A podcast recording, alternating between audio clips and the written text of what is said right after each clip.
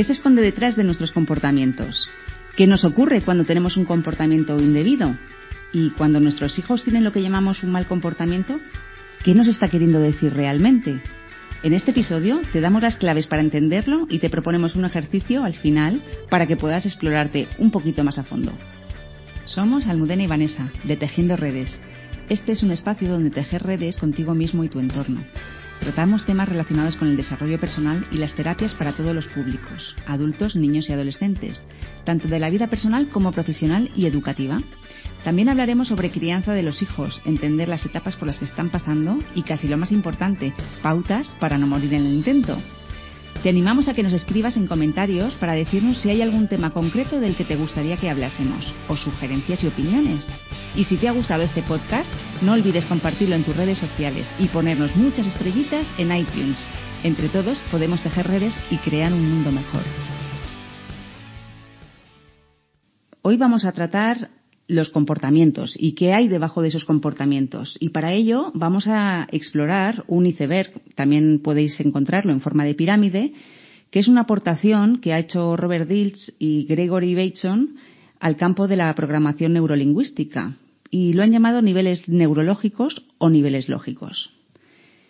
Para mí es una grandísima aportación porque nos explica cómo funcionamos los humanos y nos habla de lo que hay debajo de los comportamientos.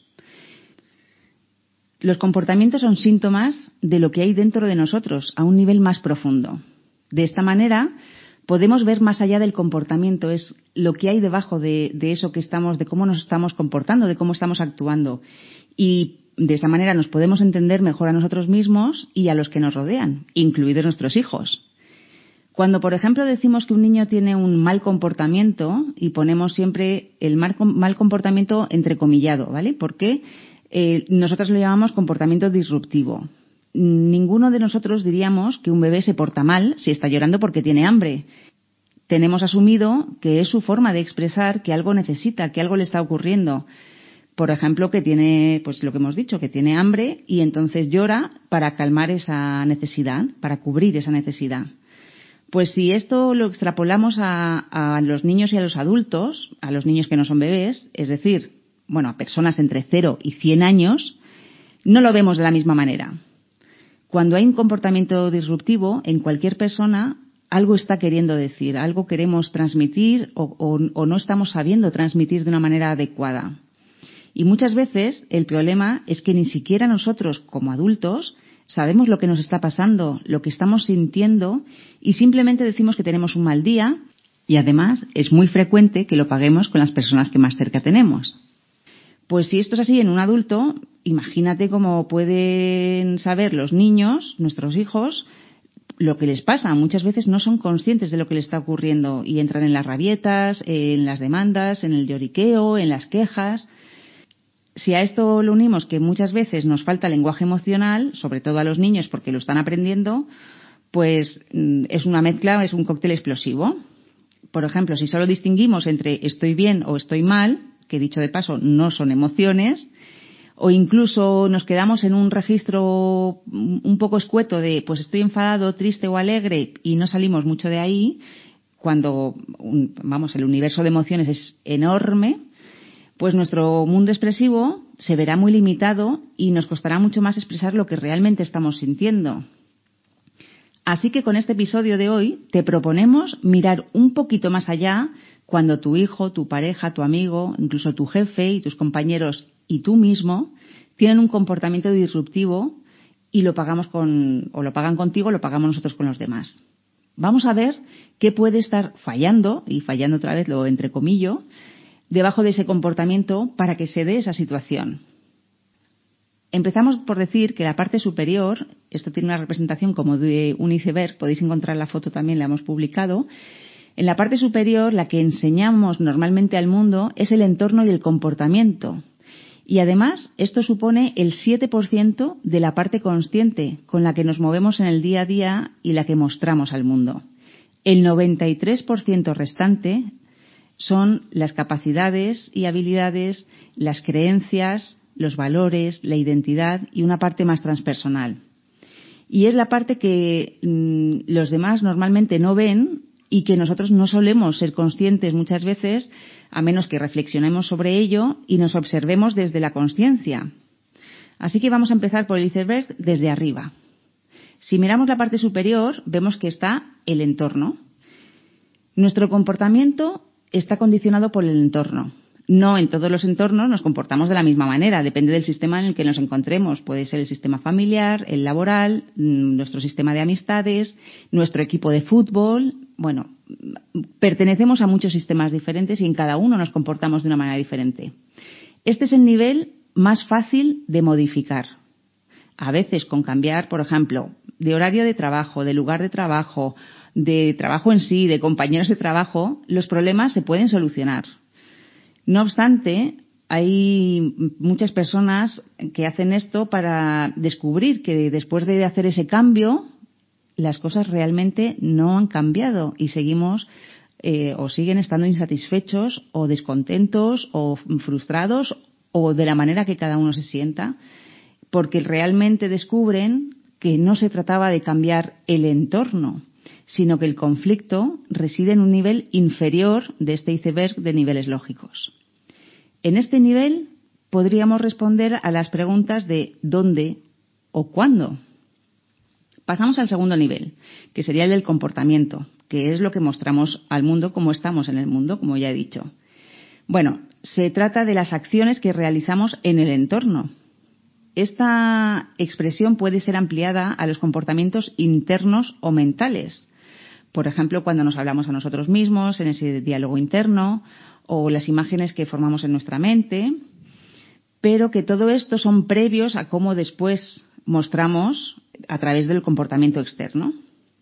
Solamente un comportamiento adecuado a la situación tiene posibilidades de modificar nuestro entorno eh, como nosotros queremos, en el sentido deseado. El comportamiento o la conducta nos lleva a la pregunta ¿qué? Y más concretamente, ¿qué hacer? Es ¿qué podemos hacer para remediar esta situación que no nos gusta? El tercer nivel serían las capacidades. Debajo de los comportamientos están las capacidades y, y las creencias y los valores de cada uno. Si detrás de un comportamiento tenemos desarrollada la capacidad para llevar a cabo una conducta determinada, que podemos denominar positiva, lo haremos. Si esa capacidad no está desarrollada, no voy a poder hacerlo. Voy a creer que no voy a ser capaz de hacerlo. Yo siempre parto de la base de que las personas hacemos las cosas de la mejor manera que sabemos y podemos. Es muy probable que debajo de este comportamiento disruptivo haya una capacidad no aprendida o aún desarrollada, porque si supiéramos hacerlo bien, pues lo haríamos directamente. Si, mi trabajo demanda capacidades que yo no tengo, que todavía no he desarrollado, mi, mi, comportamiento es probable que no sea el adecuado. Mi nivel de estrés y de ansiedad aumentan, es posible que lo exprese con agresividad o con frustración o haciéndome pequeñita. Si, por ejemplo, trabajo atendiendo a, personas de cara al cliente y me considero incapaz de poder resolver un conflicto o de sostener las quejas, es posible que no nos encontremos a gusto en este trabajo. Y en este nivel va a haber un conflicto también porque esa capacidad no la voy a, no la voy a tener desarrollada. El nivel de las capacidades responden a la pregunta ¿cómo? ¿Cómo lo hago o cómo no lo hago? ¿Qué recursos, cuáles son los recursos que, tengo o que necesito desarrollar para hacer las tareas que tengo asignadas? En el, en el siguiente nivel, que es el de las creencias, eh, está esa la creencia de lo que yo soy o lo que yo no soy o de lo que yo soy capaz o no soy capaz. Y automáticamente la capacidad no va a existir si yo mm, pienso, si yo creo que yo no soy capaz, no voy a tener la oportunidad de desarrollar esa capacidad porque directamente me estoy creyendo que no puedo y entonces no ni siquiera o no lo voy a intentar o mi cerebro va a registrar que para qué lo vas a intentar si no lo vas a conseguir. Entonces las creencias se conforman por lo que experimentamos y también están condicionadas por lo que experimentamos a lo largo de nuestra vida y, y también están condicionadas por, por la educación que hemos recibido de nuestros padres, nuestros profesores y la sociedad en general. Puede haber creencias particulares mm, que normalmente son las que denominamos limitantes, las creencias limitantes, como por ejemplo todas las que empiezan por yo no puedo y en realidad es yo creo que no puedo. Hay otras creencias que son más generales y que muchas veces están en el inconsciente colectivo, en esta sociedad, en lo que se cree de manera generalizada, como por ejemplo, mm, no te haces rico siendo honrado. De estas podemos encontrar muchísimas. O en esta vida eh, no todo es disfrutar, o aquí hemos venido a sufrir, o la vida es un valle de lágrimas. En fin, podemos encontrar miles. Si a nuestro hijo, ya bajando un poquito más a, la parte de nuestro hijo, cuando intenta algo, nuestro mensaje es, cariño, esto es muy difícil, no lo vas a conseguir, es muy probable que nuestro hijo crezca con la creencia de que no puede hacerlo. Y por lo tanto tampoco va a saber desarrollar esa capacidad o esa habilidad y su comportamiento va a ser disruptivo. Por ejemplo, si le decimos que no puede saltar a la pata coja, pues nunca, mm, probablemente, no, nunca es muy demasiado determinante probablemente nuestro hijo va a crecer pensando que no puede andar, no puede saltar a la pata coja. Y eso se va a traducir en que cuando tenga que saltar, pues no sé, en el patio del colegio, eh, a la comba o a la goma, a la pata coja, no va a poder hacerlo y entonces se va a frustrar porque sus compañeros sí pueden y él no y se va a sentir inferior, se va a sentir incapaz, en fin, va a llevarle probablemente a muchas emociones diferentes. Y estos mensajes los damos muchas veces no solamente de forma explícita, hay veces que sí lo explicitamos, que sí verbalizamos el cariño. Esto no, que todavía no puedes hacerlo, que el todavía aún lo salva, porque es como, bueno, a lo mejor todavía no puedes, pero en un futuro sí. Pero es que muchas veces decimos directamente, cariño, esto es imposible, no puedes hacer esto. Y a veces no lo decimos de forma explícita, lo hacemos de una forma muy sutil. ¿Cómo?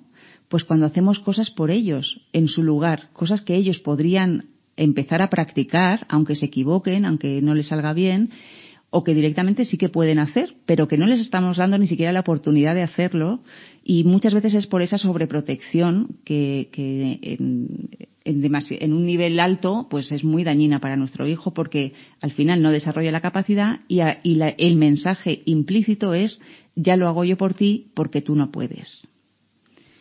Bueno, el nivel de creencias responde a la pregunta de ¿por qué hago lo que hago? Cuando el, problema radica en este nivel, el posible cambio será mucho mayor que si, es al nivel del entorno. tendremos que, como profundizar mucho más que si simplemente es un cambio de entorno. Nosotras, cuando trabajamos las creencias, por ejemplo, en terapia, en consulta, tratamos de transformar, de primero tomar conciencia de cuáles son nuestras creencias limitantes y poder transformarlas en, creencias potenciadoras que nos potencien a crecer, nos potencien a mejorar, a, cambiar y, a, crecer como personas. Debajo de las creencias están los valores que es lo que para mí realmente es importante, lo que yo realmente valoro, lo que es imprescindible para mi vida. Son aquellas cosas que mm, probablemente son muy inamovibles en nuestra vida y, desde que nos formamos ese valor hasta que nos morimos seguimos con él. Por ejemplo, eh, los valores de los niños, ¿qué es lo que valora un niño? Pues simplemente que su madre y su padre le quiera y le quiera por quien es, que le protejan, que le cuide, esos son los valores que son realmente importantes para él, el amor y la seguridad. Si el niño no siente ese amor, esa seguridad, porque tienen su propia manera de percibir las creencias, que no significa que nosotros no lo hagamos o no intentemos hacerlo, es simplemente ellos perciben las cosas de otra manera, pues esto va a influir en las capacidades y, por supuesto, se va a reflejar en su comportamiento. En el caso de los adultos, si por ejemplo trabajamos en una empresa que tiene una cultura y valores determinados y alguno de estos valores de la empresa eh, está en contra de los nuestros propios, pues es muy probable que no nos sintamos a gusto, que haya como un quiebre dentro de nosotros, algo que, que no está funcionando bien, como una maquinaria de un reloj y de repente una pieza se atasca y es como que está rechinando ahí y a veces no somos conscientes de lo que está ocurriendo. Por ejemplo, si nuestra empresa tiene como valor ganar dinero y que la vida aumente a una costa de las personas, tanto de los trabajadores como de los clientes, y uno de nuestros valores es la honestidad, o el respeto, o el compañerismo, pues es muy posible que no nos sintamos en coherencia con nuestro trabajo, no nos sintamos a gusto en nuestro trabajo y esto lo reflejemos también en un comportamiento, pues podemos estar enfadados, podemos, puede llevarnos a la desidia, a no hacer lo que se espera de nosotros y por lo que nos están pagando porque no estás de acuerdo con ello. Pero muchas veces no somos conscientes de que esto está ocurriendo, de que realmente estoy en ese malestar, en esa desidia o en esa frustración porque estoy yendo en contra de alguno de mis valores. Por valores bueno, valores hay muchísimo. Podemos eh, entender la justicia, la honradez, el amor, la familia, el respeto, mm, la ecología, muchísimos. Cada uno tenemos los nuestros y ni siquiera los valores son para todo el mundo igual. Por ejemplo, yo puedo compartir contigo el valor de la justicia, pero mi sentido de la justicia puede ser diferente al tuyo o mi umbral de justicia, de lo que yo considero justo o injusto, puede ser diferente al tuyo. Así que cada uno tenemos nuestros valores. El nivel de los valores responde a la pregunta ¿para qué hago lo que hago? Vamos a pasar a un nivel mucho más profundo, que es el de la identidad. Cuando le ponemos al niño etiquetas, y por etiquetas nos referimos a el eres bueno, mm, eres ordenado, eres desordenado, eres estudioso, eres eh, vago, eres responsable, eres malo. Bueno, pues estos son etiquetas que van mm, directamente a su identidad y el niño las va absorbiendo como parte de lo que él cree que es, de su identidad, y se le va a grabar a fuego tanto las etiquetas positivas, que podemos denominar positivas como qué bueno eres, qué estudioso, qué responsable, como las negativas son igual de dañinas y ahora explicaré por qué. Tenemos que tener mucho cuidado con las etiquetas porque se graban como si fuera parte de su ADN. Cuando digo que las etiquetas buenas o las malas son igual de dañinas es porque si nosotros le estamos diciendo a nuestro hijo qué bueno eres, qué responsable eres, cuando llegue el día que no sea bueno o no ser responsable porque llegará, porque es imposible que nos podamos mantener toda una vida siendo buenos y toda una vida siendo responsables, entonces el niño va a entrar en conflicto consigo mismo, mm, va a entrar en una lucha interna porque lo que se espera de mí o lo que yo creo que soy, que soy bueno, no estoy siendo coherente con ello, porque estoy siendo malo en este momento. Y a lo mejor el ser malo es estoy dañando a alguien, aunque sea sin querer y sin mala intención, pues le he hecho daño a alguien. Por ejemplo, podemos pensar en cuando tenemos una ruptura amorosa, por ejemplo, en la adolescencia. Bueno, pues eh, siempre hay una parte que sufre, aunque tú no quieras que la otra parte sufra, cuando tú estás dejando a una persona, estás rompiendo una relación, le estás haciendo sufrir o le, a él o a ella. Y aunque no queramos, esto es así. Entonces, no es que seamos malos, pero nos vamos a sentir que algo estamos haciendo fatal, nos vamos a sentir súper culpables y nos vamos a sentir muy mal cuando no cumplimos con estas etiquetas, con lo que nosotros creemos que es nuestra identidad. Y si nos vamos a la parte, a los adultos, a, a nuestra parte, a la parte que nos toca trabajar, podemos pensar también cuando digo yo soy responsable, enseguida el soy responsable me aparece en mi cabecita la voz de mamá o de papá, porque probablemente es lo que me han dicho en casa durante mucho tiempo. O eres desordenado. Y en ese momento mm, te imaginas a tu madre mm, diciendo, es que fíjate cómo está la habitación, eres un desordenado. Y eso un día tras otro, pues hace mella y se, se nos graba, como he dicho, como si fuera el ADN. Este nivel responde a la pregunta de ¿quién soy? ¿Quién estoy siendo? Al hacer lo que hago? La respuesta a esta pregunta, la verdad es que no es fácil de encontrar. Se suele utilizar el uso de metáforas, de metáforas porque esta respuesta está muy en el inconsciente y para sacar esa quién soy yo y quién estoy siendo, pues hace falta hurgar mucho dentro de nosotros.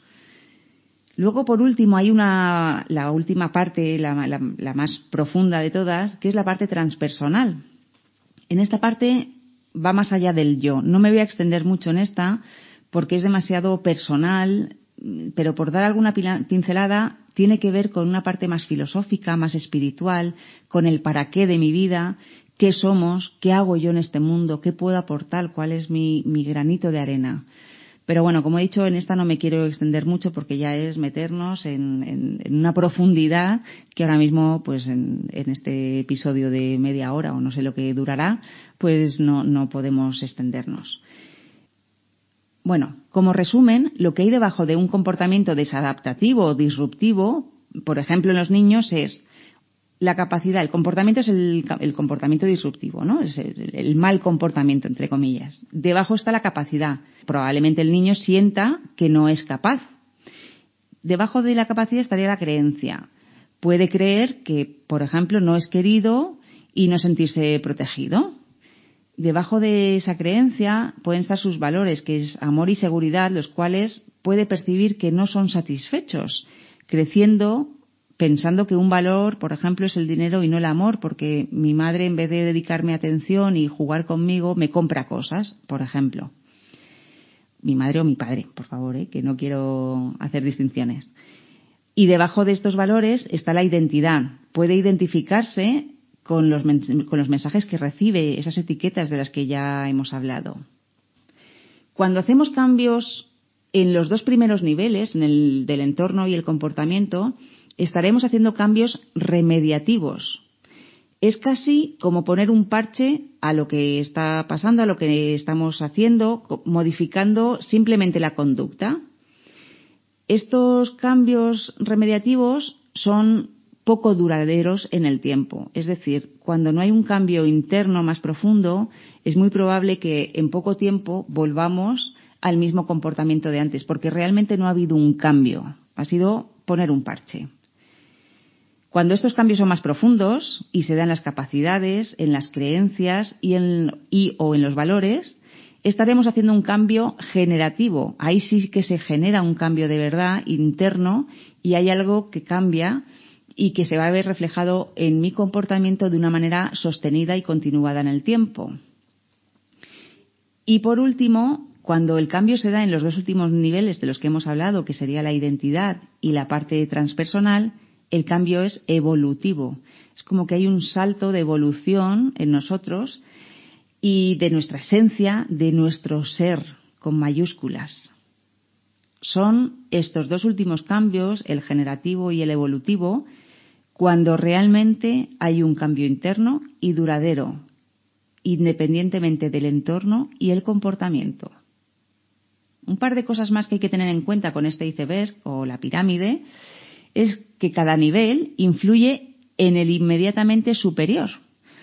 Por ejemplo, si cambio mi creencia de yo no puedo por una potenciadora de yo sí puedo, podré desarrollar la habilidad y la capacidad necesaria con la práctica, como siempre es práctica, práctica y práctica, para desarrollar aquello que queremos y nuestro comportamiento, por supuesto, se verá también modificado.